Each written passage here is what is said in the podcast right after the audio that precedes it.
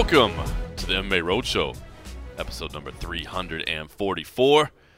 My name is John Morgan. Cold Coffee is with me, more or less. Am I? More or Am less. I? I see him making some funny little facial expressions over I, there. know, What's I going like, on with your eye? I've never noticed my eyebrow. Like, I can raise that eyebrow like a crazy psycho, but we never do video, so I'm like, I never really noticed it before. Trying to look like the Rock over there or something? What do you got? oh, yeah.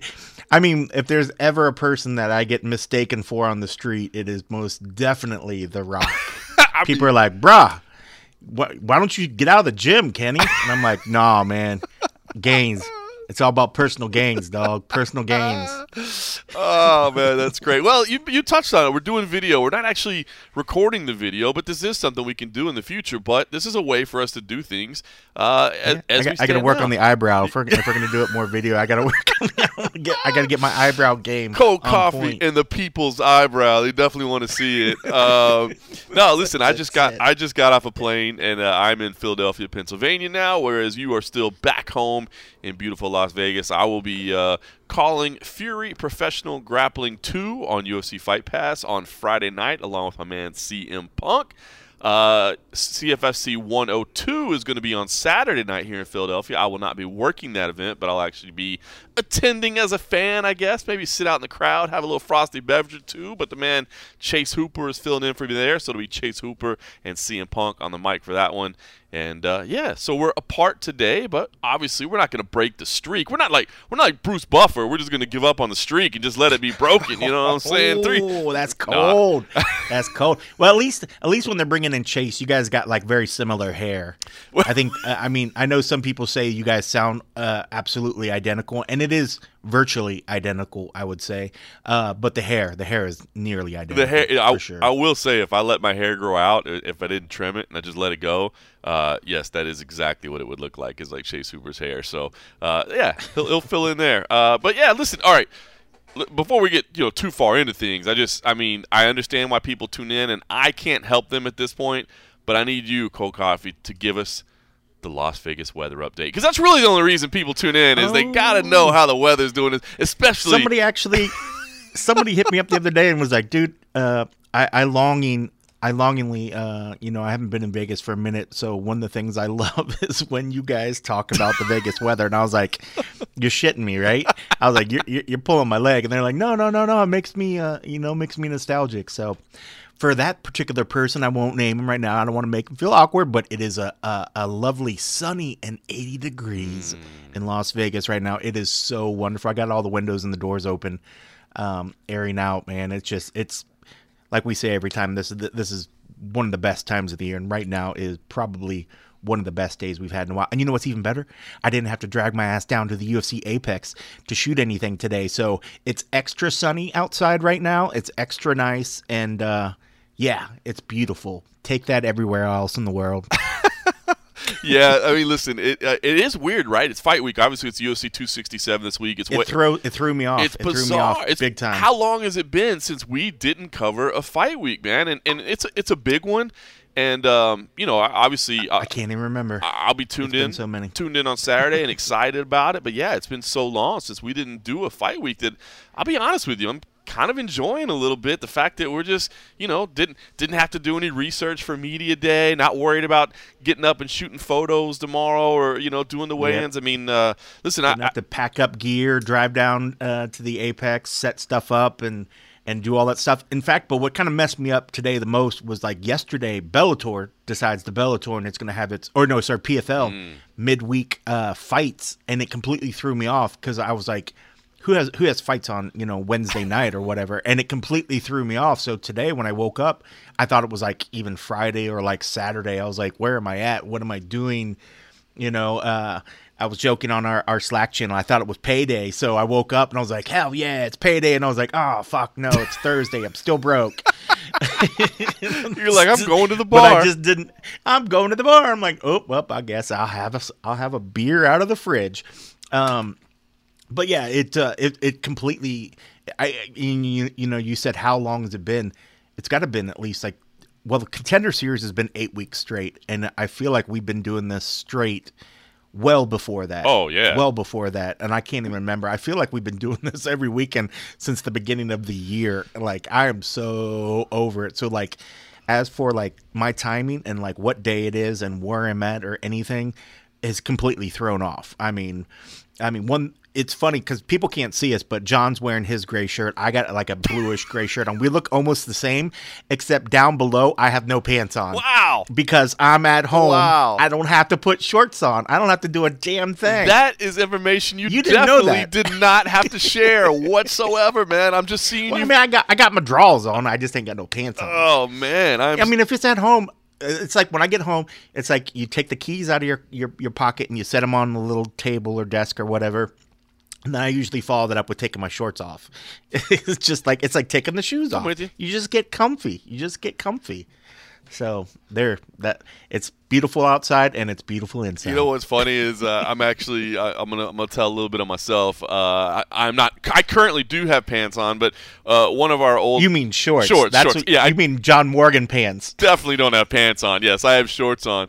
Uh, but we used to have a dog named uh, uh, Vanderlei who, uh, whenever I would put my shorts on in the living room, he would run to his house to get inside because he knew the only time I put shorts on was as if we were leaving leaving. the house. yeah, because I'm the same way. If I'm sitting around the house, I'm just rolling in boxers and a t-shirt. That's so it. the dog was so in tune that when I put my, my cargo shorts on, when I put my John Morgan pants on, as you just referred, he went straight to his uh, little house. So it was it was That's kind of fun. funny. It was kind of funny. Well, listen, man, you you touched on and you know, and first of all, let me just throw out there. There's way worse uh, ways to make a living than what we do, so we're not trying to complain. But it's just nice to break up the monotony of it all. It's just the same Yes. every single week, every sure. single week for a year. So, so it's nice. But It's been, but it's been mind numbing. The two, I mean, it's one thing to have an event every week, but the the past eight weeks having two events a Oh, week or nine weeks, whatever we're at now, uh, it's been just crazy. Yeah. crazy. It- I mean. It, it's been above and beyond busy, but you're right. I mean, it's I'm grateful that we that we're able to do what we do, but enough's enough of this two week shit. well, and again, I'll say the caveat. You know, when we talked about it before, you're the one that has to drag like 70 pounds worth of gear everywhere too. You know what I mean? Me, I just have Mm-hmm. to roll in there and set my computer up and grab a cup of coffee, and I'm good to go. So, uh, and at the end of the night, it's always funny. The uh, the the PR staff will be like, "Hey guys, uh, you got the room for like another hour? Is that okay?" And Morgan's always first to be like, "Yeah, oh no, that's good, that's good, thanks." And then he's, "Hey guys, I'll see you later." As he walks out the door, I was like, "Why are you even acknowledging how long?" I was like, "You're gonna fucking leave here in like ten minutes." like I don't need an As hour. My ass is still sitting here editing, and I'm just like. Well, I'm glad that somebody said thank you. Where I'm like, can I have more time? Can I have more Uh. time? But, but no, everybody leaving says that that hour's good, so I guess that's fine. the guy that's walking out of here in 30 seconds says that hour will be fine. So I guess I guess we're good. Oh man. Hilarious. Hey, listen, uh, you touched on PFL. I know we don't honestly spend a lot of time talking about PFL because obviously the viewership's a little bit smaller and just the way the schedule falls and that sort of thing. But Yeah. I, I gotta, I gotta say, that show was good. oh, let me phrase it properly. It was cool. The action was good. Yeah, the fights championship. were good. Yeah, yeah, yeah. The, the the pacing of that show was just was just Oh, brutal. yeah. And I don't want to go too hard on them. I mean, It was a huge block. It was a huge time block that they had to fill. So they were spread it out. I mean, I mean, what was their total? Seven fights, maybe, maybe a little bit more than that, something like that. But they had like a huge block of time, and they just spread it so long. It was. But I mean, you're right. I mean that. So it's a tough ask on them. They they kept going back to the same guys, and they found themselves sort of saying the same stuff over and over and over. You know, they were talking preview some of the upcoming fights, but. I mean that's a tough gig. That's a tough ask on anybody when you have a huge amount of time to fill especially if it's a bunch of dudes. It's one thing if it's a bunch of attractive young ladies up there talking with it. Then you're like, hell, I'll just I'll, they could talk about the, the the floor, and I'm like, I'm I'm all in. But you know, it's tough when you have uh, just a, a couple, a few guys up there talking about fights over and over, the same fights over and over and over for hours and Yeah. hours. It gets long, but but as for the action, uh, it was fantastic. I thought I thought it was. I had a lot of fun. Normally, a lot of times when I don't watch other promotions. I don't know. Maybe I'm just biased because I'm so around the UFC that I find that uh, the characters that are involved kind of have triggered me a little bit more. Where I'm like, oh, I want to watch this guy's fight. Oh, I want to watch this fight. So when I don't know a lot of the other characters in the other one, I need action to keep me involved, or I'm ready to tune out and, and put something else on the TV. But I was completely, I was, I was all in yesterday. I thought, I thought they were great fights that they put on. Um, the ones that we knew that were going to be good fights lived up to the good fights, and the ones that we knew were possibly questionable um, were questionable. You know, but um, there were some fights that stood up that I thought were a lot better than most people give them give them credit. And I mean, I won't go too far because I'll let you set up whichever. But I mean, even like the Harrison fight was a lot better than I thought it was going to Yeah. be. Well, listen, the one I the one I'd have to say was my favorite. And I was going to ask you which one stood out to you the most, but dude, that Cappelozza uh, Delija fight was just insane. That was man. awesome. That was one of the. That was honestly. You know, I'd say. I mean, yeah. You know what? I want to say one of the best heavyweight fights I've ever seen. I know that may be a little too far, Yeah. and I know they slowed down at the end, but I would say at least that first ten minutes is is some of the craziest ten minutes of a heavyweight fight I've ever seen. Now, you know, you start talking about like a like a Bigfoot Mark Hunt type fight. It didn't it didn't end with as much of uh, you know a salvo as that had. It kind of slowed at the end, and and you know I don't think there was drama in the result. We knew what it was, but just the back and forth of that first ten minutes was one of the craziest things Yep. I've ever seen. And then I, I got to imagine probably the other one that, that that you would shut out would be uh would be Ray Cooper, man, with that just That's it. oh my god. That's the one. That that was that was fantastic. I, I- that was the one fight where I was like, man. Uh, in terms of just going back to staff picks, I think just a couple of us thought that Ray Cooper was had the capability of doing Yep. it. You know, everybody knows his strength, everybody knows whatever. But when you look at the weigh-ins, oh my lord, they look like they're in two different weight classes. And uh, he, the heart that he showed out there and the power, and uh, you never knew what was going to happen. It could the fight could have went either way, and so I was completely all in on that one. And you're right when it when it comes to that heavyweight fight, the the first ten minutes, so much heart was shown in that that Oh. as we were like even, even the Slack channel, just like these guys are scary, like what they were putting each other through, and then how they're able to come back from that and then still have a, a nice decent outpouring of activity sure it wasn't like the first 10 minutes but nothing could be like that. No. you know and i thought the commentary did a good job where they they said the right thing where they were even like it feels like they were watching a couple lightweights going around out there because it didn't look like the typical heavyweights that were doing. And when you look at those two guys those are not uh, typical heavyweights that we've seen in the past. They're built differently. Um, they come from incredible camps and they're just they're just fantastic. I mean i love the story. Like i couldn't help but get all choked up watching uh, talk uh, you know, seeing his family and stuff, and then we end up hearing the news afterwards Oh that his family gosh. kept from him that his father had passed um, while he was away and while he was training and while he was prepped for it. He passed away, I think, that week. yeah, Sunday they Um, said. and they didn't they didn't want to affect him. And then I was like, now I'm really emotional thinking about the fight. You know, it was just uh, hats off to those guys, and um, I'm so happy. I would have been happy if either guy won, but after hearing that story and then watching uh, the reaction of his family. Um, I love. Um, I mean, granted, the contender series has been doing it lately too, with like the, the little watch parties. I love that glimpse into the the families and the I teams that are watching it. I do too. So seeing the family get into it and and and every time they'd get on the screen or he'd get on the screen, you'd see that pop of emotion, and then the the emotion on his face afterwards when he was talking to his family.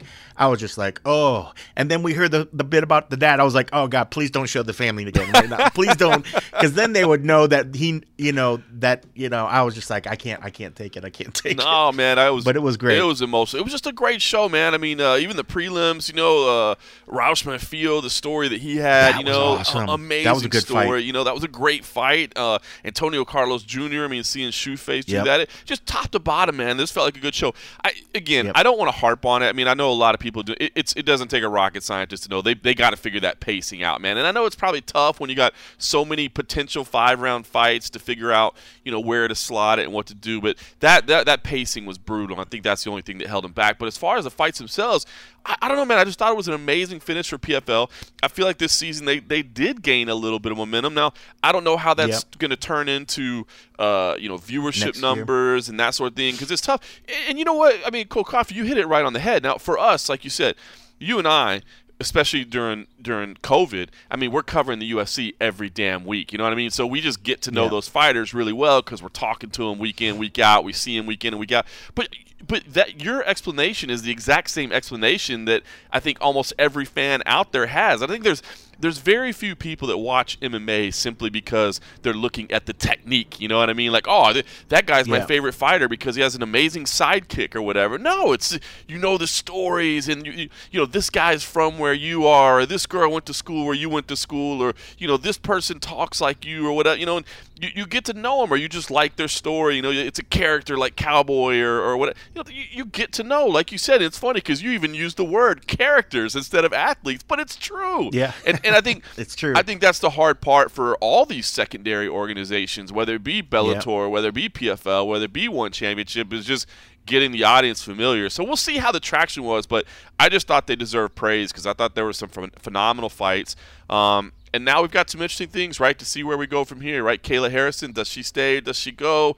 You Yep. know, does she stick around and, and, and keep racking up the big money? Um, you know, is Sean And what was O'Con- the deal with the Ray Cooper thing? It was like, is he a free agent or not a That's free agent? bizarre. I don't know what was going on right there. I was so confused. I'm like, I'm hearing one thing, and then Ray's like, I don't know where you're getting your source information, you know, blah blah. And then Ray's like, I guess I'm not a free agent.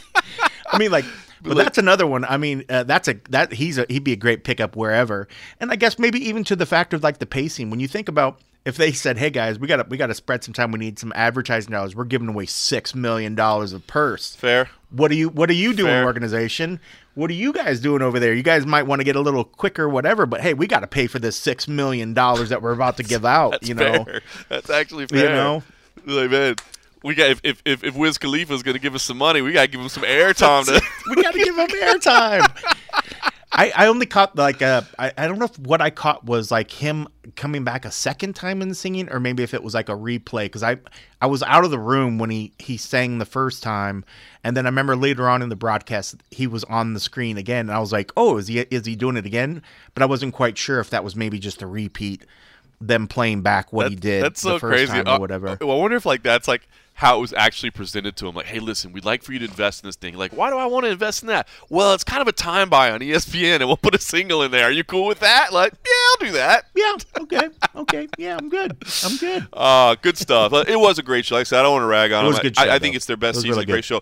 I did want to ask you what your thoughts are on Claressa Shields, right? Because I'm I'm torn a little bit, right? Because I'll be honest with you, as far as her doing what she's doing, getting into MMA, I respect the hell out of her, man. I really Yeah. do. You know what I mean? Like the fact that she's willing. I mean, to be as great as she is in, in her sport, and to be willing to kind of be the rookie in another sport, man. I think that deserves all the praise in the world, and, and I Yep. do. I do praise her. But I mean, the skills obviously you can see the skills aren't quite there yet. But how could they be this early in her career? Yep. And, and, and I saw a That's lot of people point it out, and, and, and I, I just I think I have to agree, and I'll see where you stand too. Um, again, I'm not trying to be critical of PFL because I want to praise them for this great show they put on, but. I think they deserve to shoulder a little bit of the blame here for the matchmaking, right? I mean, you're Yeah. telling me they couldn't find somebody that would just stand and bang with her because that's that's all we really want to see anyway, right? Yeah, I mean it is, but honestly, if they if they were to give somebody that was more one dimensional than some of the ones we've seen in the past, like even the last one, um, I thought she was going to lose, but then the girl tired out, and then I was joking that it was a it was a fix because it seemed so bad that all of a sudden she was like just whooping on Claressa while she was on top position, and then all of a sudden she just died out, and then Claressa was able to finish her. This one, Claressa, you could definitely tell that she had huge amount of gains from the last time we saw her. She's at a wonderful I camp. agree.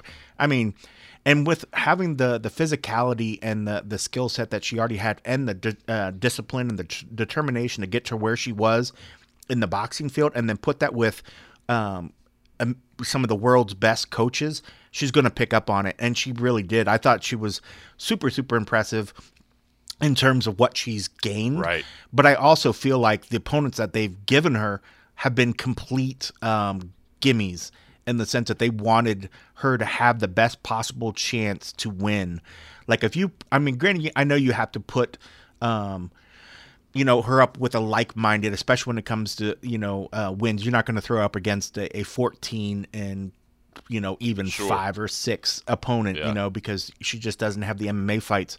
But you can't take away that the fact that she is a world champion boxer, that power, you know, things that. You got to give the opponent a little bit of some some chance to have, you know, some sort of something to balance that Oh out. no no no! Oh that no! person's No no no! Not at two and zero. Not at no no no! I just put her in with some some. I find some I find some woman that's been training like Tae Bo and, and wants Well, to give a shot at MMA. She's like Billy Blanks is my my my instructor, Yes. you know, I'm calling, Billy Banks or Billy I'm Blanks. calling Billy like. Blanks, and I'm like, Billy, who is your top boxercise instructor right now? Not even the top. Not even the top. Somebody that tried it for like a month and then got tired of it. somebody. that person. Somebody That's whose name is still want. on your mailing list ten years later. just randomly pick one. Um, but see, that's the thing. I'm, I mean, I'm not in for it to just see Claressa look great. I want to see a good fight, and I want to see her get tested. And so that's why, on my end, I want the PFL to stop trying to push her forward. I get it.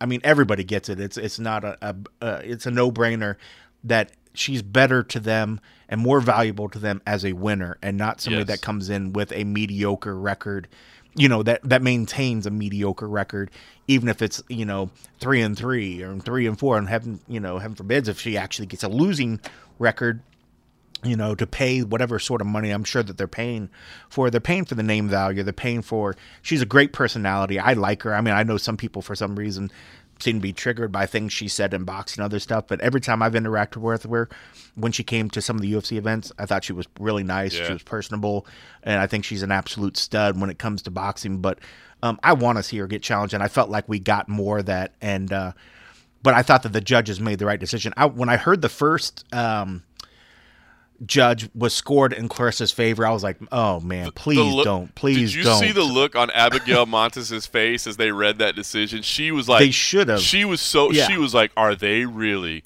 going to take They're going this to give away it to from her. me?" She was in her mind. She was like, "They're going to give this to her." It was a bit- and I thought the exact same thing. I was like, "You got to be shitting me! Why is this not?" I mean, I just don't understand why it wasn't unanimous. I thought she did clearly enough um, in just the two, the the second and the and the third round. With her Yeah. being on top and controlling, like that should have been enough right there. Even if even if the first, if it looked like Claressa got some good shots off, to me, I was just like, I don't understand how one judge gave it to her. I don't either. All right, so here's so here's so two things. First, I want to make a statement, and then second, I want to ask you a question. Hopefully, now after that matchup, I hope, and maybe everybody did already, but you know, I mean, you know me, I've I have stood in firm opposition anytime somebody goes, "Oh, we got to put Kayla up against Claressa. That's the two-time gold medalist against the That's two-time gold." Yeah, from day one, I kept trying to explain to people that is a ridiculous notion. I don't think they'll ever compete because just their timelines aren't going to match up. Hopefully, everybody sees now why I was so against that. And I, you know what? I would assume mo- most people that listen to this podcast are pretty educated in the game enough anyway that they probably already agreed with me anyway. But if you didn't, hopefully you do see now. But here's my question to you, Cold Coffee: Is this Claressa Shields experiment done? Like, is it ruined now? Does this loss ruin everything? Is it over? I don't think so, and it really shouldn't. If it, if it is, then then uh, shame on them. Then it was just a big gimmick, a big ploy. I after listening to the way that she talks, and and just taking what she says on face value, um, I believe that she's going to get better from this. And I think it's just a matter of she's she's just been rushed to fight at you know even the the people that she's fighting. She's fighting people that aren't just bums off the street. I mean she's fighting people with, legit training on one of the biggest platforms uh possible. Um so i don't think it's done because i believe that she is a champion as a as a as a champion in another sport and working with the right people that she has with her um they're gonna they're just gonna take it back and, and learn. What one of the some of the things i thought was really really great there were moments where it looked like she was caught up too much in her opponent to really hear what her coaches were saying to get out of those positions. And i thought that's what got her. The the other the, her previous fight i thought okay she's not responding. She's she's just turtling up. She's she's having a hard time. Right. this time there were moments where i saw a little bit of that but for the most part she was spot on when they told her to do stuff um, when they would tell her to when when uh, you know she tried the clinch would be engaged. You know they tell her to back up you separate and she would separate and it would work you know? And i was like okay she she's obviously can hear what's going on. She's aware. So she's not being she's not getting too intimidated in these fights to to to lose track and then just go back to you know uh, whatever she's you know her boxing and stuff. So like she could be trained. So she's got the mindset. I think she's got everything um to just to keep moving forward. It's just so early. I mean, it's just so early. I never expected her to be a champ in her first three fights or anything like that. But I mean, in, in the terms of Kayla Harrison and and her is just absolutely ridiculous. It was it was ridiculous when it first started, and even to think that it would be any time soon is ridiculous. Because now it's getting to the point where I'm not shying away from the fact when people say, you know, when's Kayla and, and Amanda going to start getting together? Because now when I look at what Kayla's able to do, I'm not worried about her striking. Yep. I'm not worried about her chin. In not that she's taken the most, but she took a good shot on her nose in this fight, bust her up a little bit, kind of woke her up. Yep. Um, that's going to be a big difference than Amanda Nunes, but also they've been working together. She's not going to be uh, she's not going to be uh, intimidated by Amanda. I don't think anybody would intimidate her, honestly. Um, even if she never worked with her, I don't think she would be intimidated by her. But um, now, when people talk about, oh man, if Kayla comes over and gets and, and, and meets up with Amanda, I know even Dana's like, oh, she's not ready for that yet. I wouldn't be so sure. I wouldn't be so sure. Um, but claressa and, and Kayla is ridiculous. I mean, th- they should never even you, you know you as you said it. They're in two different time frames. Yeah. One is an absolute what looks like an absolute rookie in the sport, and Kayla, even though she hasn't been in this sport for that long, does not look like a rookie Right. anymore. Um, the gains that she has made, and maybe that's the difference when it comes from being coming from a striking base and coming from a wrestling base or a judo base. that's a huge part of you it, I know, one one was able to she was able to build um, quicker on the striking skills that she needed with such an impressive dominating um, ground game that she has. I mean, it's just it's scary. So I mean, people want to say, "Oh, Amanda would smash her." I'm not so sure. I- I'm not so sure, and I'm ready to say that at this point after seeing Kayla. I agree. I agree. I, you know, I, I, I've, I've said all along. I hope, I hope they do fight at some time. And again, as Kayla said all along, you know, she's not going to push for it, but she does want to be Yeah. where Amanda is. And if they do it, you know, it's going to be a respectful situation. Amanda don't want that heat. Ah, Amanda, that just gets people fired. I'm just gonna get people fired. Amanda don't want that heat. Yeah, but she don't want that heat. I love it. She said, "Look, if, if we do it, man, it'll just be an amazing athletic contest. You know, this is not going to be a Masvidal Yeah. Covington situation, nothing like that. You know, we'll just do it." So I think that would be incredible. I think it'd be amazing. I think it would be incredible. I do too. It needs to happen sooner rather than later, though. Yeah, I don't know how much. Amanda, Amanda, Amanda's got a foot out the door. I agree. I don't think she's going to be doing it much longer. All right, listen. Before uh, PFL, it was a contender series. I did want to ask you if you had any final thoughts on uh, Javid Basharat and his uh, the the. the I, I was really surprised that he came in sounding like wh- where's he from, London or whatever. His accent. I was like, I was like, what? i- I was like, is this a joke? It was Is funny, yeah. I Not- thought we were gonna. I thought we were gonna have to have a translator, and I was like, oh, bro. it's pretty funny. I just,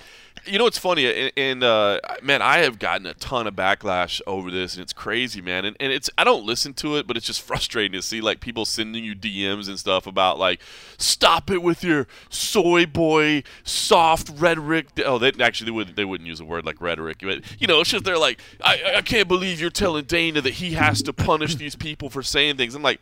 When did I say he has to punish him for stuff, dude? It's so weird how people see what my job is as a reporter, and they think I'm trying to push some agenda or whatever. But it has made me think a little bit because I'll be honest with you. At the weigh-ins, I didn't catch him saying the word terrorist, and, obviously it wasn't Basharat that said terrorist. It was Oren Kalan.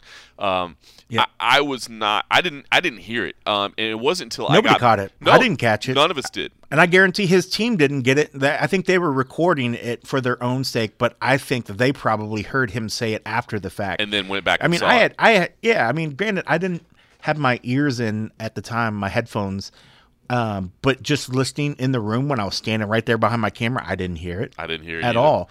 And even when I had to go, when you, uh, when we saw that somebody mentioned it, I went back to the footage and boosted the audio, and then I read his lips and I was like, oh yeah, sure, clear as day, he said it, you know.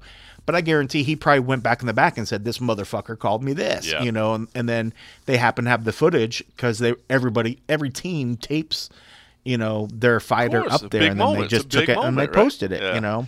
So yeah, I mean, but I mean, to not ask about it would just be ridiculous because then you're going to get people on the other side. They're like, dude, you're not being a journalist if you don't ask what he thought about this. You know, I mean, like, we can't brush everything under the the you know just brush everything under the rug just because yes these people get half naked and beat the shit out of each other and it's a fighting sport it's still a sport that's being watched by people i mean this is not a fight that happens in the backyard and nobody else is around, nobody's seen it, so nobody has to know, nobody has to say anything about it. And, you know what happens, bros, bros honor, man. I beat your ass and nobody has to know.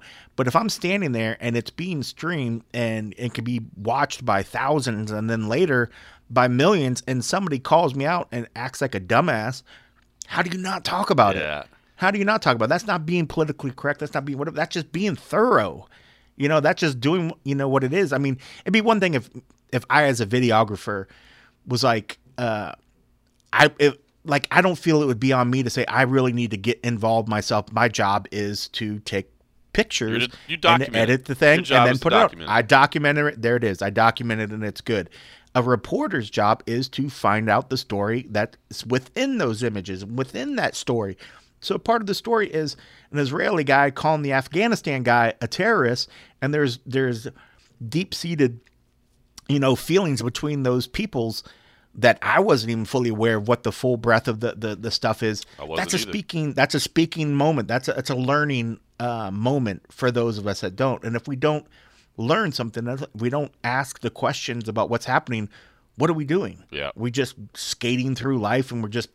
Oh no no I don't want to I don't want to pay attention to that because you know it, doesn't involve me in my little whatever so I'm just not gonna whatever you know. That stuff means something to somebody else Yeah. and you being present that's on you to get that sound for those people. It might not mean anything for these people that are like why how dare you ask this? But the person the other person that's paying attention that's like this does mean something to me i want you to ask Absolutely. this question Well, you're So- spot on there, and I appreciate your explanation. And, and I didn't really intend to go down that route, but I thank you for doing it because you're explaining it and not making me explain it. And it's so true. I mean, you get it. It's just my job, and I'm just doing my job. And it's annoying to have people reach out to you, you know, via direct messages. And I don't want to be one of those guys that closes my direct messages and stuff. I like talking with fans, but to harass me and tell me, you know, how shitty I am at my job, and uh, you know, what you know, what a what a weak person I am because this is my agenda and stuff. It's frustrating if I'm being honest with you, but I just delete it and move on. I, I I'll be honest with you. I used to feel like I could try to talk to people and explain to them why I did what I did, and I'm now I realize that's pointless. Like you're never going to get somebody to be like, oh, you Do know speak what? troll? Yeah, You speak troll? Exactly. So no, I just move on, you know, and, and move on. But here is my question, right? And, and obviously, I asked the question for Dana uh, because I, do, I look, I do find the terrorist remark inappropriate, especially given what we know Yep. about the relationship now. That again, as you said, I wasn't aware of the issues between Afghanistan and Israel and that sort of thing, but I am now. But so I found it a little. I, I found I found the context the, the, a little bit offensive or whatever. And I don't consider myself a PC person, you know what I mean? Yeah. But I, I was like, it was offensive. It's probably inappropriate, you know what I mean? So. But, It was. but I do wonder like where the line is, and, you know, Dana keeps saying like, "Look, man, we can't do anything, or we're not going to do anything." And I mean, there is something to be said. I mean, what he says is true. Like, hey, man, if they don't like each other, they get to go punch each other in the face the next night, and there's something to be said for that. But I do feel like there is a line that, that has to that they Yeah. they got to talk about. I mean. You know what's funny is I heard a lot of people say, "What if the Afghanistan had made some like Jewish remark? Like, wouldn't people have been more up in arms?" And I was like, right you know, they probably would have been, you know, and if you start talking about, you know, then you start getting into like white and black and all these things. And again, I don't look, I At some it. point, there's got to be a line. I At think some so, point, there's got to be something. It's- because it's still you, these these guys are still representing your brand. You know, the guy that goes out there and says, you know, "Fuck you, I hate you. I'm gonna rape your wife after I beat after I beat your ass." don't want to hear that. Is that Definitely don't- okay? that shouldn't be okay. Is that okay, Dana? You know, it's like it's not okay. At some point, you gotta. Yes, it is guys fighting, but it doesn't mean you can't still have limits on what you you could you, they can do. I mean, you're telling them to not take performance enhancing drugs. You're telling them to, you know, make a certain weight. Can you also just tell them, hey, be like not a dick, and say like super super like crazy shit? You know? Well, and, I mean, and- I get it. I get it. Like it was, it's him calling. It'd be like calling him a fat ass. You know, in, in some in some areas, some people that's the same thing. Like, oh, you want to call me a name? Oh, you know, I'm I'm rubber, you're glue. What bounces off me sticks to you. It's not a big deal. But at some point, when you talk about certain things, some things just should seem or feel taboo. And I mean, if that if you have two people where the whole thing where he's just trying to talk track, but trash is just literally about a person's ethnicity and where he's from, and knowing that there's actual like real issues going on at some point just as a person you got to be like dude that, that was lame. And as an organization and as a president if you say it's fine and okay they're going to keep thinking it's fine and okay. But if you say man that's kind of a dick move kid. Uh, don't say that sort of stuff others are going to listen Right. to that. And that's all you have to do. I'm not that's saying all you have to do look, is like I'm not saying you got to find the guy. I'm not saying you got to Don't have to cancel find the him. guy's fight. don't have to schedule. Yeah, you don't have to cancel But the yeah, fight. Can't you just say, listen, we want to make it clear that we don't stand for that? You know what I mean? Because it's like, dude, like racism is still like really a problem in this world. You know what I mean? I know that that's Yeah. not racism, but it's a bigotry that's kind of like that. Because as you said, it's saying because you're from Afghanistan, you're automatically a terrorist. I mean, that's that's come Right. on, man. That you're talking about somebody's ethnicity Yeah. at that point. You know, if you're talking about the color of their skin, where they come from, what it's to me that's the line, man. And it's like, again, are, are, look, are we going to be able to stop racism in our generation? Like, no, probably not. You know what I mean? It's been it's No. been here for as long, and it, but but can we make a positive impact? Like I was saying, you know. Even in stuff like you know, you watch like a soccer game and uh, like an international soccer game, and it's, there's a big thing that says "stop racism" on the field. Like, now is that actually stopping racism? No, but at least it's speaking out. It's something. It's just Yeah. something to say like, it's "Hey, taking man, a stand. This isn't it's taking a okay." stand. Yep, you're putting a flag in the ground. You're saying this is what I think, whether or not it's going to change somebody's mind. But you're at least you're at least taking a stand. You're you're not sitting on the fence saying, "Eh, there's Yeah. nothing I can do or say Like, about it." hey, bro. there actually is something you can say or do about it. You it- can give us, you can tell us what you actually think. Well, you think about it. I mean, really, and again, obviously, you know, Dana, the influence that he has in the sport, wouldn't it mean something if he if he'd have just said, "Look, we're not going to impose any sanctions or anything like that," but I would like to say that, look, that's not cool, man. That like let's Yeah. let's leave that. Just that, just that would Yeah. be a step. You know what I mean? Like I People think would that, be like, "Whoa, yeah, whoa." and and it would That's- probably have some influence because these fighters don't want to piss off Dana White. You know what I mean? They understand that he's a very powerful figure in the sport. I think even that would be beneficial. Just say, hey, it's not cool, guys. Let's knock that shit off. You know? So, um, I don't know. I, Same thing we see in everything. The Same thing when we when we've seen like domestic violence, when we've seen other stuff. You know, you just you would like to hear a message that just comes out on one side of the fence, you know, and just say something.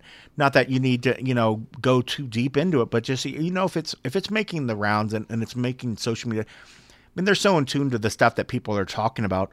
It's just surprising that they don't get out ahead of some of this stuff yeah. and just say something, even that one thing. Do they think it's going to change anything? No. Uh, I mean, in the sense, I mean, it is. It boils down. It's still a violent, brutal sport, but that doesn't mean you can't, you know, have some sort of, you know, just. I don't- know what the word is. Just, just being like compassion, not compassion, but just you know. I don't know. It's It's just- just, crazy because yeah, you, you wish that they would at least just say something because then you could be like, okay, I can't hold that against them because they've actually said that hey, that's not cool. Yep. I mean, they're they're still letting the fighter fight, and people are going to hate and say, "Oh, I can't believe you're letting this guy fight," whatever.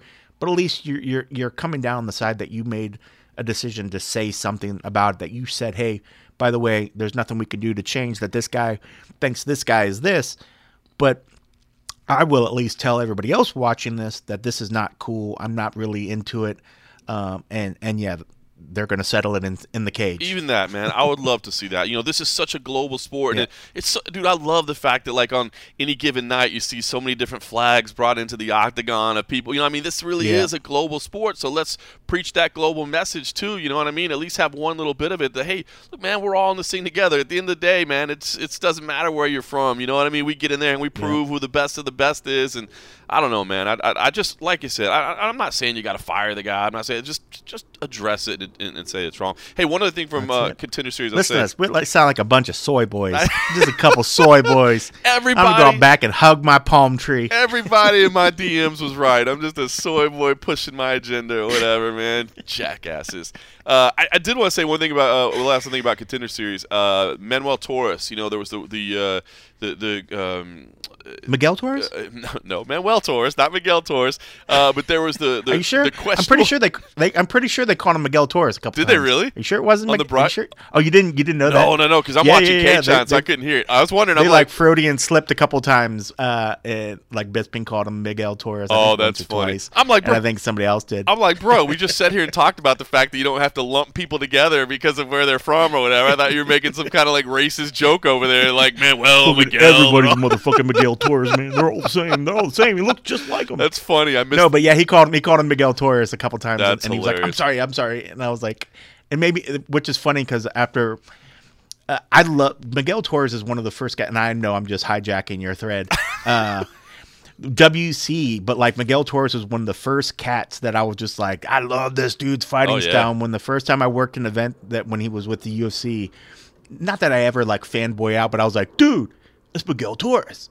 and that that was about it. But I was like, I was like, it was pretty cool, you know. And then his day ended. Well, that but I was- was like, dude, Miguel Torres. That was definitely worth hijacking the direction that I was going in with everything. there it is. There it is.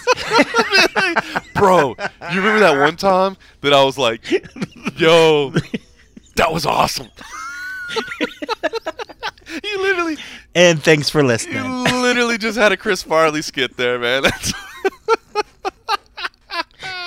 That's Hey, that's where I get my humor from. Oh, that's I, I great. just, I just, I just fashion myself after him. Oh, that's great. Uh, listen, uh, Manuel Torres, I was now I'm gonna go do some blue in the blow in the bathroom. I'll be right back. How are we more off the rails when we're not even with each other? Uh, I know. I, all right, maybe it's because I'm not there to like keep you in check. Maybe that's the That's problem. it. You, you can't give me that look. I can I can turn away from the screen and you're not and you're not looking at me. don't get my nonverbal cues to settle the fuck down, cold coffee. uh, all right, Manuel Torres. It doesn't even matter anymore. It doesn't even matter. I know. I was like, I was like, oh, yeah, that's right. You were talking about Manuel Herb Torres. Dean told me that he did see the hand go over the eye, but that it wasn't with the fingers forward and that it was the base of the glove. But it made me think a little bit like, so he said, he's like, I did see the hand go on the eye, but it was not the fingers.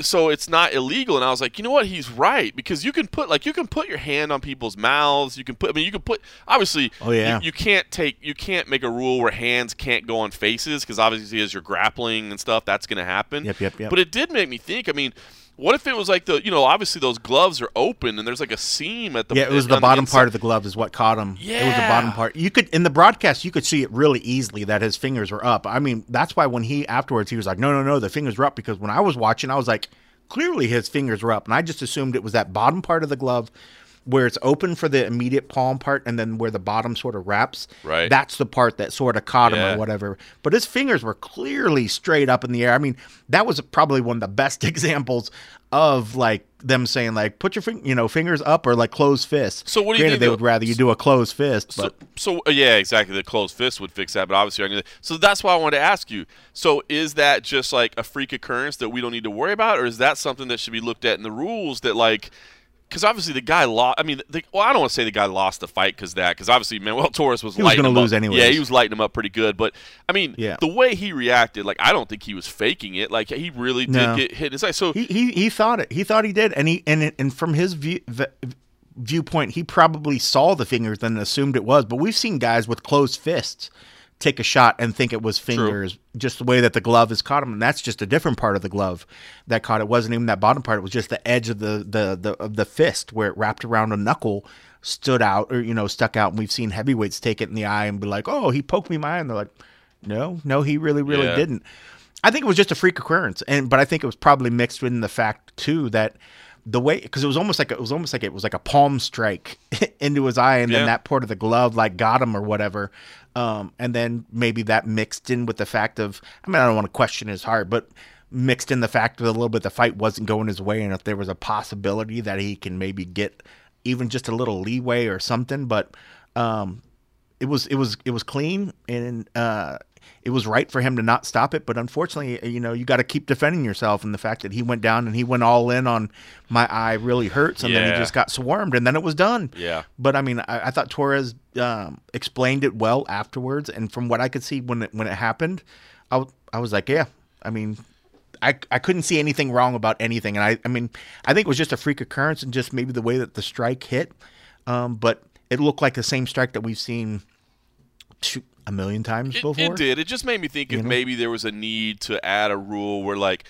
Because you know you can cover the mouth, but you can't stick your hand in there or whatever. And obviously he didn't stick Yeah. his hand in the eye or whatever. I don't know. It just it made me wonder if like maybe there needs to be a rule that addresses, you know, if the hand hits the eye in any way. But you, you, I, it, it- what I didn't think See, about some- was the, the the the point that you made that sometimes fists go in there too. Then what are you going to say? Right. Like, uh, so is that not okay? Like, well, what do you mean? You know what I mean? So What gets me is when they're on the ground and you have a top position and say their heads are really close and then they're trying to do a little head separation Then you'll see them put their hands on their faces Right. as they're trying to separate and peel and you'll see the the fingers resting right on the eyes and that's always when the, you'll see the judge uh, the refs go in there to just to make sure that they're not actually putting the eye or gouging the eye. That worries me more than anything with like the eye pokes when they're standing when the guy can see it coming because when uh, I I feel like when they're on the ground and they're allowing them to really sort of just work the fingers around the face as they're trying to control the head, there's much bigger chance for them to do some serious gouging and damage right there when you're on top. So that even happened in um, watching the PFL one. That and it, uh, that might have been that uh, Delija fight and the uh, the Cappelozza fight because I think there was a couple times on that one I was like, oh no, please! I was like, please don't do something dirty. Please Yeah, don't yeah. do something dirty. Um, but no, I mean, as for like this and with like the the finger strikes and whatever, I mean, I think it's just gonna be one of those things. As as long as there's open fingered gloves, there's always gonna be something to where somebody at some point's gonna, you know, uh, even if it's close, if people are gonna use that, or I mean, to say that something's up, and and, and at times it, it is gonna happen. It's unfortunate. I think it's just part of training. People need to to get that muscle memory of training where you're not leaving the hands out extended. Um, because I think if they did close the gloves, I mean, people are just going to be like, "Hey, now you're you're you're making to where I can't grapple like I want to. I can't manipulate. I can't do my jujitsu or whatever like I want." You know, somebody's not going to be happy that way. Um, you know, maybe there can be some improvements, but you know, I think it's the best of what it is. But I think it was just a fluke sort of thing, um, at least in this one, because I I remember as I watched it, I was like, "Wow, good on this kid to keep his fingers completely straight up." They Right. were it was it was a perfect example of what I would think like it's like okay if you're going to keep your hand open there was no forward part on it and I was just like good on him so Um, I think you're right. I, I just the night of, I, I kind of thought to myself, I wonder if something needs to change. But I, I think you made some good points there. So listen, let me uh, apologize to, to everybody that I briefly lost control of things. I didn't know which direction it was going in. But you know how I rectify that? You know how I figure out which direction Oh. we need to go in moving forward when I've lost complete control? You know how I fix that, Cold Coffee? Roadmap roadmap roadmap roadmap Look at that seamless transition like a couple professionals. I knew where you were going and I ain't even in the same room look at Oh, that I love it. Just I look love at that it. it was like it was like we had the, the, the things just laid out for us Well, each and every week for the past two weeks, we've turned over the questions. we we like our, our, our supporters over at patreon.com slash the MMA Roadshow. As we always say, if you love this show, if you love listening to it, you want to help support us, go on over to patreon.com slash the MMA Roadshow. You can sign up there for as little as $3 a month to help support the show. You'll get exclusive access to the and a half episodes that we do each and every week. There's a UFC event. Uh, I haven't figured out exactly how I'm going to do this one yet. Maybe I'll do it. Maybe I'll do an and a half episode from CFFC 102 since I can't actually work it. Maybe I'll record a Whoa. podcast from the audience. I don't know. We'll figure something out. But uh, but we'll do it each and every week. But we also turn over what we like to call the roadmap, where we say, hey, who's got questions? What do you want to hear us talk about? What do you want addressed? And because you're supporting us, we have no choice but to address exactly what you want to address. So, cold coffee, let's get things kicked off this week. All right, well let's let's take uh, the man from the top of the list here, Scott McCrate, who's also, um, if there are attendance points, uh, I see all you guys on the weigh-ins, but Scott uh, recently he's always funny because he hops on and he's always he's like, "Where's JM at?" And I'm like, "What about me, yo? Yo, what about me?" I mean, you too. You too. I'm just kidding, Scott. Uh, so uh, here's Scott's question. But no, I love it that everybody shows up. So everybody gets a gold star if you show up for the weigh-ins and you say hey as well. Scott says, "Can you talk about the history of the Friday Live weigh-ins from the early days and how it is now such a popular event that we all tune in for?" well, I don't know that everybody tunes in, but yeah, the hardcores do. Yeah. And as you said, Scott gets diehard. Scott is a Scott is a diehard man, and we really appreciate uh, his support uh, as of late, especially. But um, no, listen, man. You know it's funny. You know him him bringing this up. I was thinking about it earlier as I was reading the question. Man, we're we're five years in on this now, right? I mean, we're talking about back to 2016 when I think these changes were made. Um, Something like that. it's crazy, man. You know, it's it's it's basically just the thing now. For a, a lot of people, I'll give you a little history of it. One of the reasons that we do the MMA Roadshow every single Thursday night is because used to Fight Week on Fridays we didn't have anything to do till like two in the afternoon. Like the, the weigh-ins were at you know we had to show up for like a 2 p.m. check-in and there'd be like a 3 p.m. Q and A and then like the fighters would be on the scale at 4 p.m. So Thursday nights once your press conference was done, yeah, that's it. That's it. Once your press conference was done, once your media day was done, uh, you know, we there's nothing. Yeah, at that point, you know you can sleep in the next day. So we would just, as you said, we just get fucked up and we just start drinking beer and talking about MMA, and it was a good time to do it. Now, I will say, uh, the Friday morning early weigh-ins have put a real damper in how we do, how we handle things on Thursday night. Uh, I'm not going to say that I necessarily drink less, which I probably should, but it's just made the way I feel on Friday mornings a little rougher. Uh, and over the years, I have contemplated moving the podcast to a more suitable time to allow for more uh, alcohol consumption without feeling like crap at the early morning weigh-ins. Uh, but I've left them where they are. But that's the background on it. Uh, you know what's funny is the first one, UFC 199, I believe, was the first UFC event that did it in Inglewood, California. The California State Athletic Commission. They were they were really one of the ones that were kind of the driving force behind, you know, giving people more time to, to rehydrate. And it does make sense when you really talk about the logic of it, other than the fact that it screws up the recording schedule for the MMA Roadshow. Uh, Shame on them. That, you know, Shame. I don't remember. I don't remember them talking to us about that either. I just want to know. We, yeah, and they did not clear that. I see you, Andy Foster. I see you, and I'm still holding the grudge, man. You, you messed up my Thursday night drinking. But uh, no, it, you know, it allows the fighters more time to rehydrate, which makes all the sense in the world. Especially, you know, the studies that we talked about at the time, where uh, you know the fact that uh, the brain is one of the last areas that does fully rehydrate, and obviously the, l- Yeah. the less water that's around there, the more damage it is. So there's a lot of logic and sense into it. Um, in the beginning, in fact, we actually, I want to say we missed the UFC 200 weigh-ins um, because they were telling us that. In, in fact, I know we did. They were telling us that no media was allowed, and then a Right. couple of media people got in. Um, and and so that was weird. So a couple media people. Now, if you remember, that was the one where Miesha Tate, I think, came in at like the last second. So there was all this drama, and you know there was only a handful of, of, of people that were able to video it because we were told media couldn't even go, so we didn't go. In fact, I remember uh, the first fight night after UFC 200 was in Sioux Falls, South Dakota, um, and I showed up to the to the early morning weigh-ins and uh, they sent me out. They were like, it was Chris Costello. He's like, bro, I hate to do this to you. He's like, but we're not like you can't be in here. I was like, can I just tape it and hold the like hold the stuff for later? And he was like, nah, man. He was very apologetic, very nice. He's a, a PR pro, but he, he actually was like, no, like media is not allowed in here. So in the very early days, it was uh, kind of a weird thing. They didn't allow media in, and and uh, we weren't supposed to know the results of the weigh-ins until the afternoon, which was bizarre. So it was kind of a weird start. I, I'm kind of used to it at this point. Um, you know, it's funny now. I kind of hate the ceremonial weigh-ins just because we have to like pack up and then move and go uh, uh, do it again but, uh, until until they start. I always hate, I'm like, oh my god, like we just finished weigh-ins, now we got to go and reset up and go redo everything. But then we get there and they've got the big stage set up and the music's playing and the crowd's in there, and then I love it. Um, there's nothing like those those because those face-offs when they do those face-offs in the apex and there's no music playing and there's no crowd and there's no and then they're just like what? You know just staring at each other. Yeah. uh, that by the way that worked a lot better on video than it did in, in audio form. Uh, i made my i made my face off pose made the there. fist, yeah it was uh, um but yeah it's uh I, I- I don't know. It's it's uh i, I love the face offs in front of the fans and, and except i just wish it was all together at the same time. But it, it is funny how popular it's gotten. And, and you know what? I wish I honestly, I love it. And we've just started recently. For anybody that doesn't know, I'm sure most people listening here knew, but, but now, uh, Cold Coffee had the idea of throwing a, throwing a mic in there, and I sit there and I, I try to chat as much as I can. Now, unfortunately, um, I'm also shooting photos and updating the website and blah blah blah blah blah. So I don't get to chat as much as I would like to. But um, but those are fun times to just sit there and kind of kind of shoot the shit with people. You know. There you go.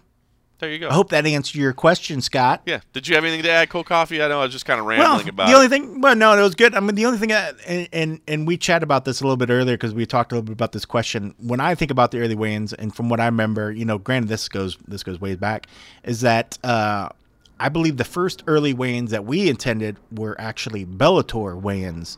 That Bellator was doing this before the UFC Maybe was right. doing it. And then, uh, and we'd have to go back and look at the thing, but I feel like we went to the Bellator ones before we ever went to UFC one, and then the UFC started doing it afterwards. And I'd have to go back and look and see if we'd have to try to find it, but that means like work, trying to like search up shit and, and do whatever. But I bet if we would, uh, if this, if the UFC 199 was a, is the one before it, I bet we could probably see if we could find footage of something that happened before. But I can't remember how Bellator, how they were doing it as well. But Bellator's been doing early weigh-ins for quite some time, and I want to say that they were doing it first. Um, so if that is true, which I believe like it is, that is one thing that uh, if there was ever anything that uh, people always say, "Oh, Bellator could pick this up from the UFC and they would be better," this is something that, unless I'm wrong, which can be true, this is something that Bellator was doing that the UFC decided to do. That now we're like, "This is awesome," because.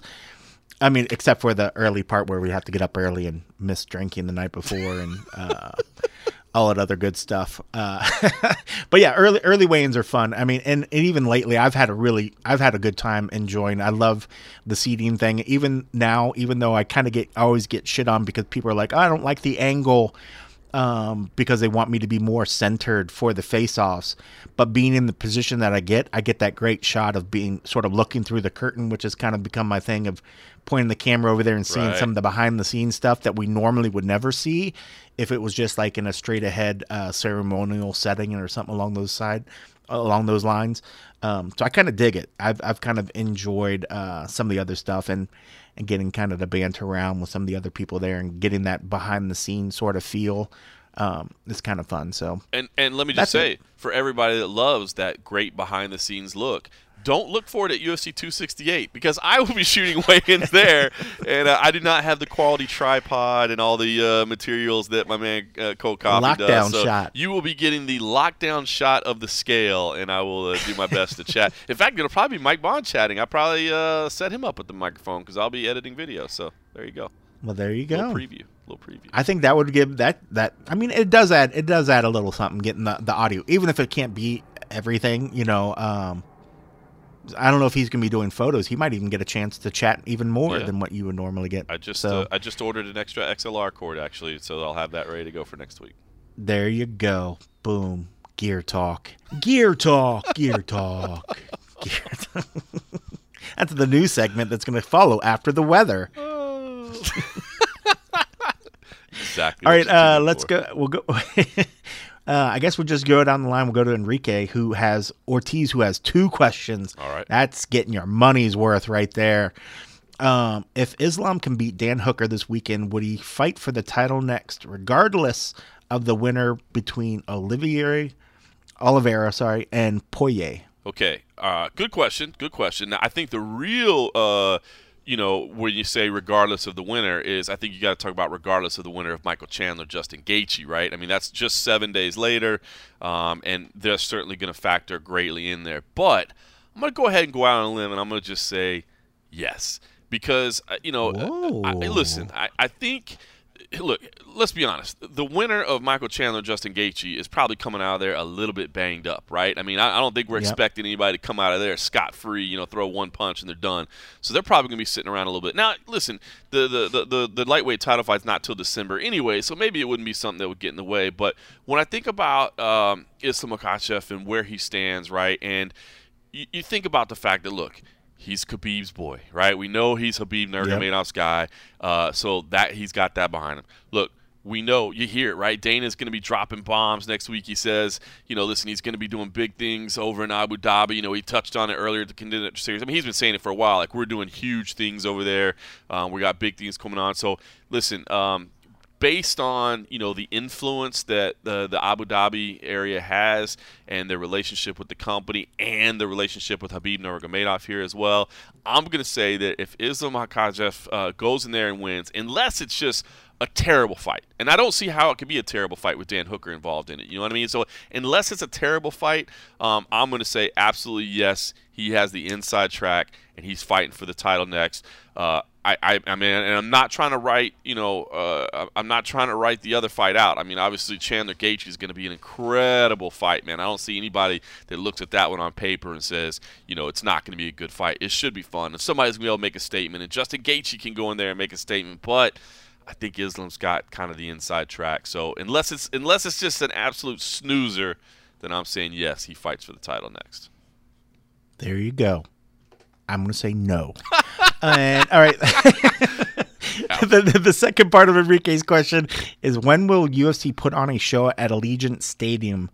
They have sold out every pay per view this year. Wouldn't a move into the big stadium equal more revenue? Definitely would. I mean, it would come with more costs as well. Obviously, anytime you put on a, a big show in a stadium, man, you got to build it out a little bit. You know, I think even over the over the years, all the stadium shows that we've done. I mean, even Dana has come out and admitted, you know, that sometimes the viewing experience isn't exactly like you might want it to be. I mean, those big shows Yeah. down in Melbourne, for instance, um, you know, Yeah. there's people that have, Hard to see. It's hard to see, and there's people that It's just too big. yeah, it's, just too big. It's too big, and there's something to be said for um, the experience. You know, when you're when you're doing a stadium Yeah. show, it's about the atmosphere, right? It's about just all, Yeah. you know all of us being in there together, and you know this is amazing. You know, we're all experiencing this moment together. I mean, you know, you think about uh, Holly Holm knocking out Ronda Rousey, and just the, the buzz that everybody was like, "Oh!" the "Oh, walkout was super. God." The walkout was super impressive. It was very memorable, Yeah. but then it was like, wow, look how tiny they are as they're walking through. Yeah.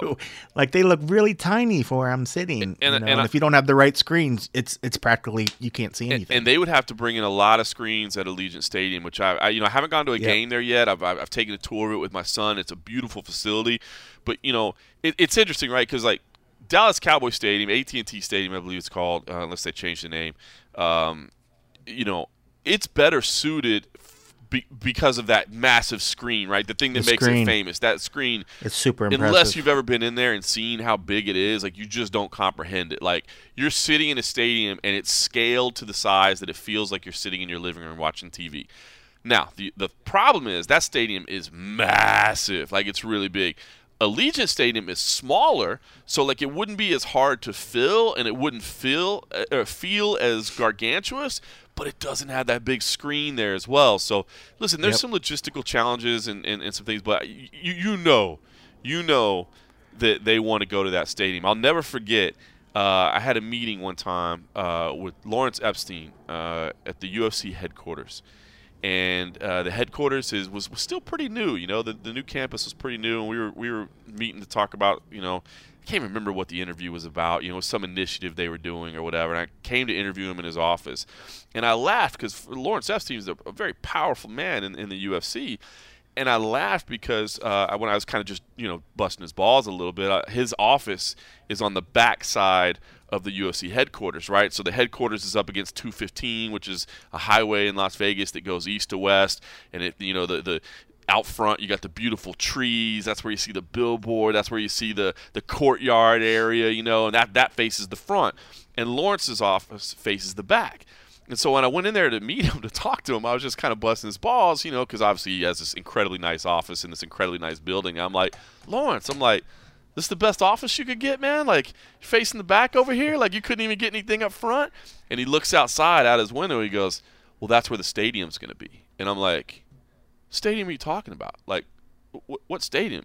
And he was talking about Allegiant Stadium like years before anybody knew, because he was like part of, which I found out later, like he was part of like the planning committee to like get, you know, so he wanted his office to face where the new stadium was going to be that hadn't even been approved to be built yet. You know what I mean? So and the and the UFC Apex before the ape or the uh yeah the Apex before the Apex was ever the Apex. And then when they build the hotel, he's gonna have the best view. He's gonna have it all, man. So, so listen. What I'm saying is, they they view, you know, they value that property. Obviously, Dana actually bought uh, a suite there, so he has a suite there. Um, they they want to go there, but you always hear what Dana says, and he's damn right. Like you, you got to go there with the right fight, man. Like you go in there and you get a half-filled building. Oh, that's that don't look good for you. And when you do it, you got to spend money to do it right because you got to make that viewing experience as good as you possibly can because it's tough. You know what I mean? And that's why he always says it's the right fight. It's the right fight. And I just think they gotta they gotta wait for the right fight. And of course, I mean, COVID. You got you got to get COVID gone, Yeah. man. People need to be able to get here, so it will happen. I guarantee you, they will host an event at Allegiant Stadium. Remember too, the Allegiant is all cashless. So imagine the UFC having an event there and then have the system go down like it did that first uh, UNLV game. I Yep. think the system went down so nobody could buy their beer and people were pissed off. UFC be a, a much different uh, viewing situation if everybody was stone sober in there. like it's still gonna be fun, but it's not gonna be as fun. Can you imagine? People were pissed off at a college football game. Can you Football, yeah. imagine what an MMA crowd? I mean, that's basically what you do at an MMA event, That's right? what you do. Like, you just go get drink smashed. and you get smashed, and then you watch people beat the shit out of each other. Everybody gets smashed. oh my god, it would be crazy. It would be crazy. But I look forward to it. I, I- Fun, I, do look forward to uh, to covering the show there. That stadium, like I said, I haven't been able to go to a game yet. Hopefully, um, I, sh- I should have tried to. I guess the season probably won't go much longer. Like maybe to go like a UNLV game or something. I can't afford to go to a Raiders game, Yeah. but maybe to go over there for a UNLV game. Uh, where you could get tickets just to check it out because I, I, when I toured it with me and my son, we toured it, and uh, it's a beautiful facility, man. I look, I look forward to covering an event there. All right, for the next one, Jay Gould. I almost Gold? Gould. Gould. I would say that's Gould. Um, what do you guys think about the UFC signing of Alex Pereira? Uh, his debut is getting closer, and I feel like his joining the roster has flown a bit under the radar. I like this question a lot. I like this question a lot, and, and This is this is good. Yeah, and I, and, and I like it because to me it's interesting, right? Uh, Alex Pereira, if you don't know, is the guy that knocked out Israel Adesanya, that right? guy that That's- beat Izzy. and that's that's like li- like literally like a couple of his of stories about him. Like that's literally because we knew nobody would know the name Alex Pereira. Like we Yeah. literally just called He also him. beat Dustin uh, Dustin Jacoby in an earlier fight. He did. And Dustin Jacoby is another guy that's a, a stud kickboxer as well. But yeah, I, I, when I looked back and I was like, I was like, look at that other name on the list as well. So it's not just Izzy. He's He- this dude's been beating he- no, no, UFC he's- caliber dude. He's legit, but it's funny. Like we literally just called him the guy who knocked out Adesanya, like in the headline on the site, it. which is pretty funny. So, um, and, he, and so, but but but that's the interesting. So, this is why I think this is so interesting, right? I believe this has um, echoes of Claressa Shields to a degree, right? Like I feel like the UFC has to make a decision, right? Do you bring this guy and you go, I mean, all in on this is the guy that knocked that on Asanya? You know, do you start doing Yeah. promos on him from the very beginning of like, you know, Israel Adesanya and there's like shadows chasing him in a hallway or so- you know what I mean? Like, do you, I mean, do you do you do that from the very beginning and risk that he comes in and and doesn't do what you thought he was going to do and now, you Yeah. know, you look foolish because you signed this guy or do you let him kind of come in and fly under the radar and maybe he comes in and gets a big highlight reel finish then you go, "Oh, you like that finish? Well, how about the one where he knocked out Israel Adesanya? Bet you didn't know that." You know what I mean? So, Before Jan Blachowicz beat him, there was one other. yeah, so Alex Pereira. well, see, look at that. You got the promo already done, man. You've already got it fully produced and ready Promo to go. done. No, Did it. I produced it while still in my undies. So- done UFC, send me a check. I'm I'm I'm torn on this one, Coco. I'm interested to hear what you think as well because like on the like on the one hand, I do feel like hold on, we're a week away from this man fighting at Madison Square Garden. Uh, on on you know a, a leading prelim into a big pay per view, and I do agree with what Jay's saying here. I feel like I haven't seen a damn word about it. You know what I mean? And it seems like an odd Yeah. one. That said, I mean the UFC is busy promoting an event in Abu Dhabi right now. They'll go full on Madison Yep. Square Garden mo- uh, mode next Yep. week, so maybe it'll come in. But it, but I do wonder if maybe it's a situation where they're taking a conscious decision to say, look, we're not going to hype Yep. this guy as more than he is. It's not fair to him. It's not fair to what because you know it's the expectation. Like, look. Claressa Shields, I mean, we were sitting here talking about, like, hey, is this whole thing over? Is it done? Let's blow it up. Let's never have her fight again. And maybe if Alex Pereira comes in here and loses to Andreas Michailidis, maybe we're saying the same thing. I don't, I don't know. So, I, I feel like on the one hand it's kind of like this uh, promoter's paradox, right? Like you got to either decide Yeah. we're going all in on this dude and we're and we're blowing him up as the dude that you know is is Izzy's worst nightmare, or we let him matriculate a little bit, we let him do his thing, we don't put the pressure on him right away, we let him get comfortable here. Clearly, if that was the decision that was they discussed, we know which way they went here because I haven't seen anything from the UFC. I mean, I've seen obviously like blogs and websites and stuff, but I haven't seen the UFC do Yep. anything, and I don't know if it's right or wrong. I mean, I, I'm with you. I think it definitely saves their butt in, in the sense where you know if they're touting this guy as being you know as the as the possible Izzy killer, uh, you know they don't want to set that up and then have it fail. But also too, I wonder if it partially is just the fact of maybe something's going on with like the whole Izzy thing that they're they're, they're keeping kid gloves and the last thing they want to do is promote the dude that beat him, knowing that how do you promote him? You promote him as the guy that beat Izzy, Right. you know. So I wonder if it's just uh, if it's partially a, a two part play. One, they're giving him a shot to go in there, and if he comes out and he's a stud and he's a badass, then they're like, okay, now we have something. We have beat, we got footage. We can show that he he's fought top caliber dudes in MMA, and he was able to do it. Then you can maybe start doing that thing. But part of me is just wondering if this was more of let's just get him on the let's get him in there. Let's see how he does, and and and almost like don't don't don't let Izzy know that we're bringing him in. Don't don't don't tell him. You think Just- maybe he hasn't heard? know- maybe he doesn't. he's like they're like we, we need to get this this this bout with Whitaker happening. We need to get UFC 271 taken care of. Can we can we just bring him in the back door? Let's not really say anything about this and and then go from there. Um, I don't. I, I feel more like it. It was a matter of they didn't want to. Uh, weirdly enough, uh, upset Izzy and what they're trying to do with Izzy, as opposed to uh, be unsure if this guy's going to uh, worry or not. Yeah. I mean, one, I don't think they have to worry about that. Dude, uh, dude's a uh, he's a fucking stud, man. Uh, this guy's going to come in and make uh, an immediate uh, impact. I feel. I mean, he's just one. His striking is literally next level. We say that about a couple guys and and other guys before.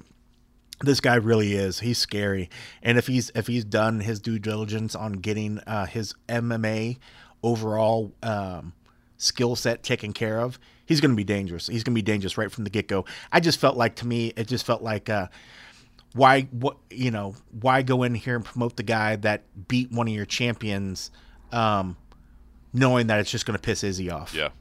I mean I feel like Izzy uh, would that. go off I think he would go fucking haywire if see they come in there and started trying to promote him Well, and and, Um, and does that really help you that you're you're put? That's a good it point. doesn't too. you can't you're shit you're shitting on your champ You're shitting on your own You know, champion, right? At the that only point, the, only way to promote him is shitting on your champ That's a good point. I would say let's keep the let's keep the one guy happy you know, like, hey, who hey, cares th- about the new guy yeah, coming in this guy that we've been telling you is amazing. you know, we didn't tell you he got knocked the fuck out. It was crazy. It was crazy, and we got that guy too. You know what I mean? So And we got him We too. got him too. Someday he might actually fight him and get to, get to run that back. Uh, I mean, it wouldn't happen for time. You know, he's got to fight. You know, at least four or five more fights. But trust me, it could happen. Well, yeah, and in, the, and in the meantime, just know that he got knocked out cold. It was out. It was bad. Uh, I will say this: if you like, uh, if you like kickboxers, and, and uh, obviously if you're tuned into Alex Pajeda, uh, you're gonna, you're going to know this name already. But for any reason you don't, Cedric Doumbé is making the transition over to mixed martial arts as well. Uh, November 1st over in Dubai is his debut. Um, by the way, he's already signed with Paradigm, so you know what a, what a high level management group that is, and the type of athletes they're signing. They're looking for people Yeah. that, are, that are going to the They're top. not just pulling pulling random people off. No. Saying, I, I have a I have a gut feeling about this kid. and listen, I have a gut feeling. Cedric Doumbé, um, from from what I understand, uh, did train off and on for several years at the MMA factory, um, and, and and is not training there now, um, but spent some time under, Fernand Lopez, um, and has been kind of quietly behind the scenes getting ready for this transition to MMA. Cedric Doumbé, if you want to see his highlight reel, man, uh, Google him. The dude is an absolute machine. Uh, actually, over at the the uh, Patreon.com slash the MMA Roadshow, I shared a, a promo of one of his glory fights. I thought he did an amazing promo uh, of one of his glory fights earlier this year. But that dude is an absolute monster, and uh, I don't think, uh, from what I understand, the UFC is definitely intrigued, but they didn't want to bring the guy in at 0 0 in MMA, which I completely understand. Even as highly uh, touted and as amazing he is at kickboxing, they wanted to see him get at least a couple of wins. But I got to think, you know, his debut is is uh, November 1st in Dubai. I got to think it's not going to take more than a handful of wins at most to get him into the UFC. And this dude can crack, man. He is fun to watch fight. So uh, Cedric You said Cedric Cedric Doumbé. You know, oddly enough, but totally not related, a circular djembe is a drum that is fun to hit on, and it makes a wonderful sound, and it's great around circles. Uh, you know, drum circles, and uh, when you're smoking weed, I circular djembe, a djembe, D J E M B E, a I, djembe. I definitely wish we were broadcasting this video right now so people could see the look on my face of just the general what in God's name are you talking about cold coffee? Well, you said Cedric Doumbé, and all I could think was like djembe. I was like, oh man, I used to have fucking great drum circles on some djembes. Because you could either you could either be the the odd man out and you try to bring like a conga, and then you're like, oh, that's way too big, you know, just leave that. Or you can get the little bongos, then you look like a really silly hippie. But the cool kids all had the, the nice djembe drums, the nice big fat round ones, because they got a nice bass sound in the middle, but they also have nice little higher tones around the outside. That's that, and that's the drum talk that's going to take place after the gear talk, which is after the weather talk for the next episode. Oh, all MMA all the time. All MMA and more. Oh, amazing. Okay, and then I guess last one and the the the the, the funnest question I know you've been waiting for. From one Mark Fellows, who also gets a gold star for attending all the uh, Stud. the website stuff. Um, Mr. Morgan, Mr. Coffee, are you missing spending time at the office this week with the world nominated Hot Tea and that youngster apprentice Jose from one of those similar website, those smaller websites, or are you content enjoying some R and R at home and avoiding those twelve dollar Peronis? Oh man, I'll tell you what. Uh, I, I'm uh, kind of glad that I'm not back at the office. I do have a little PTSD, I think, from all the time we spent in that bar in Abu Dhabi that we labeled as our office. They basically had one table in this bar, Stills. If anybody was listening to the show back during the Fight Island times, that we spent a, a lot of time at um, as both welcome guests and unwelcome guests at times, based on our consumption levels. Uh, yeah, that's right. More unwelcome as the night went on. Yeah, no doubt about it, and uh, and had a good time hanging out with Hot Tea and uh, and uh, Jose. Man, uh, uh, we never really threw Jose on the microphone. we always had fun hanging out. I always try. I always try when I'm around, but I was like, Morgan, no, Morgan always shuts it down. we're not He giving that smaller, tiny site any any views, man, any any love. But no, we had, we had a good time. Uh, but I will say this. Those prices, I do not miss those prices at all. I got a message from Oscar Willis from the Mac Life, the one and only Hot Tea. The first night he was there, he was like, "Dude, two beers and an order of wings was seventy dollars." Oh my God. God, I do not miss Why that at go? Don't even. It's not even worth going. Brutal. That's crazy. Brutal. That's crazy. So yeah, listen, I, I- I, I, That's uh, crazy. I listen. I, I- fight night, I'll miss the fact that I'm not there, man. I love. There's nothing better I love to do on a Saturday than, than cover a fight. But, uh, but yeah, you know what, man? Not having to make that flight over there. Um, those guys, man, I feel for them next week in New York, man. They're gonna be they're gonna be hurting a little bit, man, because you do get some real jet lag for making that trip. So they're gonna be hurting a little bit for 268. So kudos to them. Much respect to them. Uh, and, but uh, you know what, man? I'm not I'm not complaining about sitting one out. I don't want to sit too many of these things out, but uh, I'm not Yeah. complaining about a little break and, and getting to come out here and hang with my my CFFC fam this week. So so it's good. So There you go. Shout out Mark There Fellows. All right, well listen, uh, we'll wrap up with just a little talk on UFC 267. I don't want to break down the full card. I know you're Eh. you're getting you're getting a lot of that already. Yeah, exactly. Co Coffee's ready to go hit his Doumbé or whatever. Uh, it- Jim Bay. Jim Bay. is the fighter. what about Jim Salt Bae? Bay's What about. Salt Bae? Is where does Salt Bae fit in there? Yeah, where's Salt Bae at, homie? Uh, listen, you get some great. That's uh, funny. Farah Hanoun is uh, so as we mentioned at the top. Farah Hanoun is over there uh, in Abu Dhabi. Um, she's not covering it directly for MMA Junkie this week. She's doing a little bit of side hustling stuff as well. Um, but you can catch a lot of it. She's done a lot of great sit down interviews, so make sure you seek out her coverage. She's got a lot of stuff there. Uh, obviously, Oscar Willis is over there. Um, if you can find Jose Young's work, I'm not exactly sure where it publishes at. Um, but he promises me it's a reputable outlet. I, I haven't actually seen it for myself, but if you can find his stuff, he's over there also. Yeah, I, Um, I happened to catch him on the UFC stream. I, I think that's the only way I was going to be able to find him this week. He was on the UFC Okay, stream you- earlier today. so you can't confirm so that he was there. All right, I I, uh, I can confirm he was there. Okay, fair enough. Again, I'm, I'm not. I mean, I don't know how the UFC chooses who gets credentialed. I'm not sure what vetting process they're using. I, I've never seen the guy's work, but they're they're giving him a credential. He's there. It may be worth checking out. Uh, I just is is anything more? uh, Um, you know, I guess like you're that you're. Mo- I mean, this card is really damn good. Uh, I mean, the the, the, the Blachowicz to share two of the nicest dudes in the sport, man. Two guys Yeah. that have shared the similar journey of ups and downs, and you you, you really Their, don't. their trash talk at the press conference was just epic. epic. I, I missed that while I was flying Psych. here. Yeah, was- Lack of. Heard- lack of. I heard the press There's con- no trash talk. I heard the press conference was a little dry. I mean, it's you don't have. it was a- just it was just very it was just very plain Jane. There wasn't I mean there wasn't a lot of heat. There wasn't a lot. I mean if anything, uh, the leech and um, uh, Chimaev Yeah. that was like probably the closest of anything sort of having anything. But uh, no, it was very it was I mean it was a good press conference. I mean everybody got to to say a little something. But yeah, I mean in terms of it being like oh man that was really memorable. It wasn't one of the most memorable ones, but. Um, it was it was still fun to, to watch. But yeah, I joke. I mean, like Blachowicz and Teixeira are like two of the nicest dudes ever. They're never going to talk shit about No. each other or whatever. So, but I am looking forward to that fight um, I'm, I- by far. Look, I'm, I'm looking forward to that fight. I'm looking forward to Sandhagen Yan. I know nobody likes the bantamweight interim title and all that stuff. I get it, but it's still Yeah, it's still a kinda weird one. It's a phenomenal fight. Uh, I, I I did pick Islam Makhachev in that fight, but I respect the hell out of Dan Hooker for, for taking the fight. Yeah. Uh, I love that. Uh, but I will say this, man. The the, the one storyline, uh, you know, obviously anytime there's titles involved, that's going to be the big ones. But um, I'm really interested to see Hamzat, man, because I I, That's. I know a lot That's of people. That's it, man. I, I know a lot of That's the people. one. I, I I agree. I, I know a lot of people hate him. I know a lot of people hate him or hate the hype or whatever, you know. But I Yeah. think the hype is deserved. I think he's the real deal. But it's been is a great test. but it's it's a it's a great test. It's been a lot of time off, and did does is COVID impacting at all? I will say before I before I jumped on the plane this morning, I watched all the the embeddeds and all that stuff, and and uh, I, uh, he did look a little. Uh, maybe I'm being maybe it's just because I haven't seen him in a while, but he looked like thin to me almost, man. I was like, oh, has he dropped any muscle? I, I don't know. I'm just I'm intrigued. That's that's the one because I believe if he's back to 100, percent he is going to be a problem. But as you said, Li Jingliang is a, a, a guy that we've loved forever, man. That he's going to put you in a Yeah. scrap. Leech is awesome. That's going to be one hell of a fight. I mean, if Hamzat doesn't watch it and he eats too many of those strikes, he, I mean, he's Leech just destroys dudes when he when he uh, hits too hits them too many times, and he's tough as nails.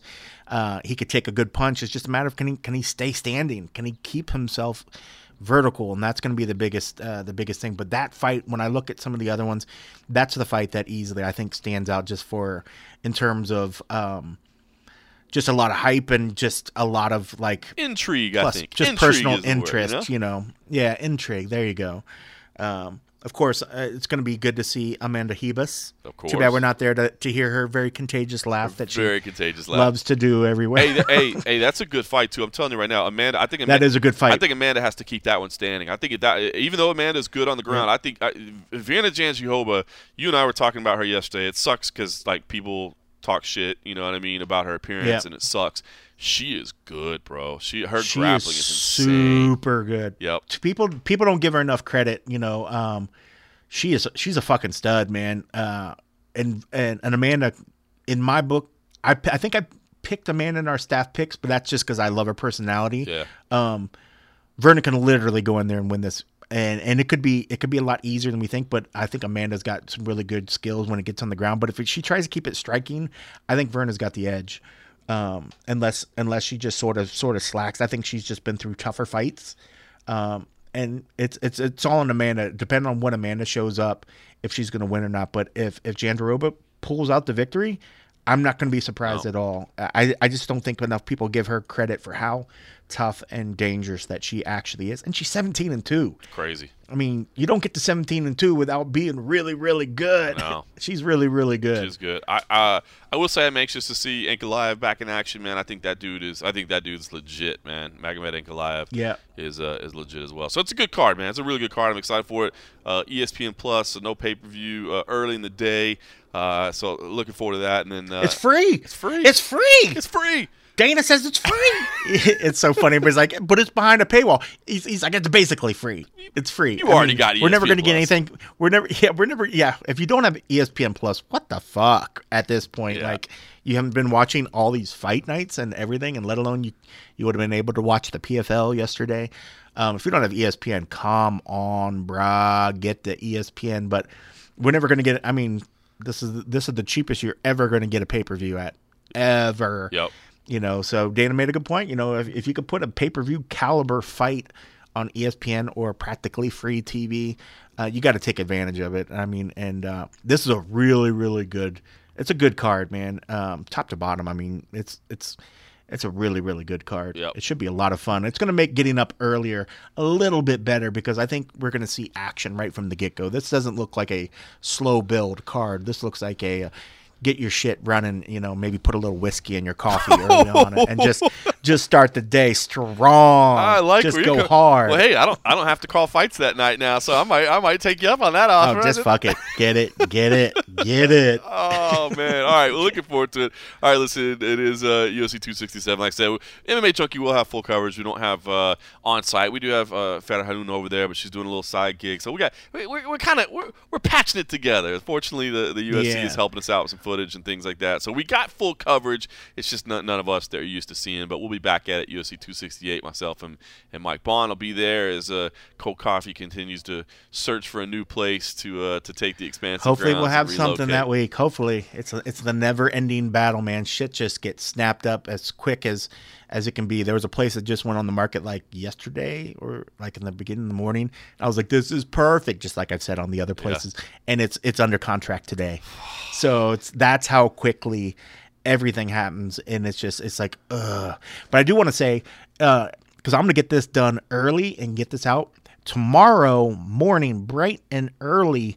Um, after the ceremonial weigh-ins at 9 Eastern, unless we change the time, uh, Mike's going to do a live stream with Farah on um, on our uh, junkie YouTube. Okay. So if you want to have a little sort of coverage of there and her on the ground and getting some insight of what she's saying, um, tune into that. But hopefully you guys heard this by then, or it's going to be old news. But or uh, catch the replay on the YouTube channel, or catch the replay. You're so smart. It's this free. is why we keep you around. It's free. It's, it's free. It's free. And it's free. It's free. uh, and if you don't want to let it be free, head on over to patreon.com and uh, support the show over there. We appreciate y'all. yeah. Thanks for listening.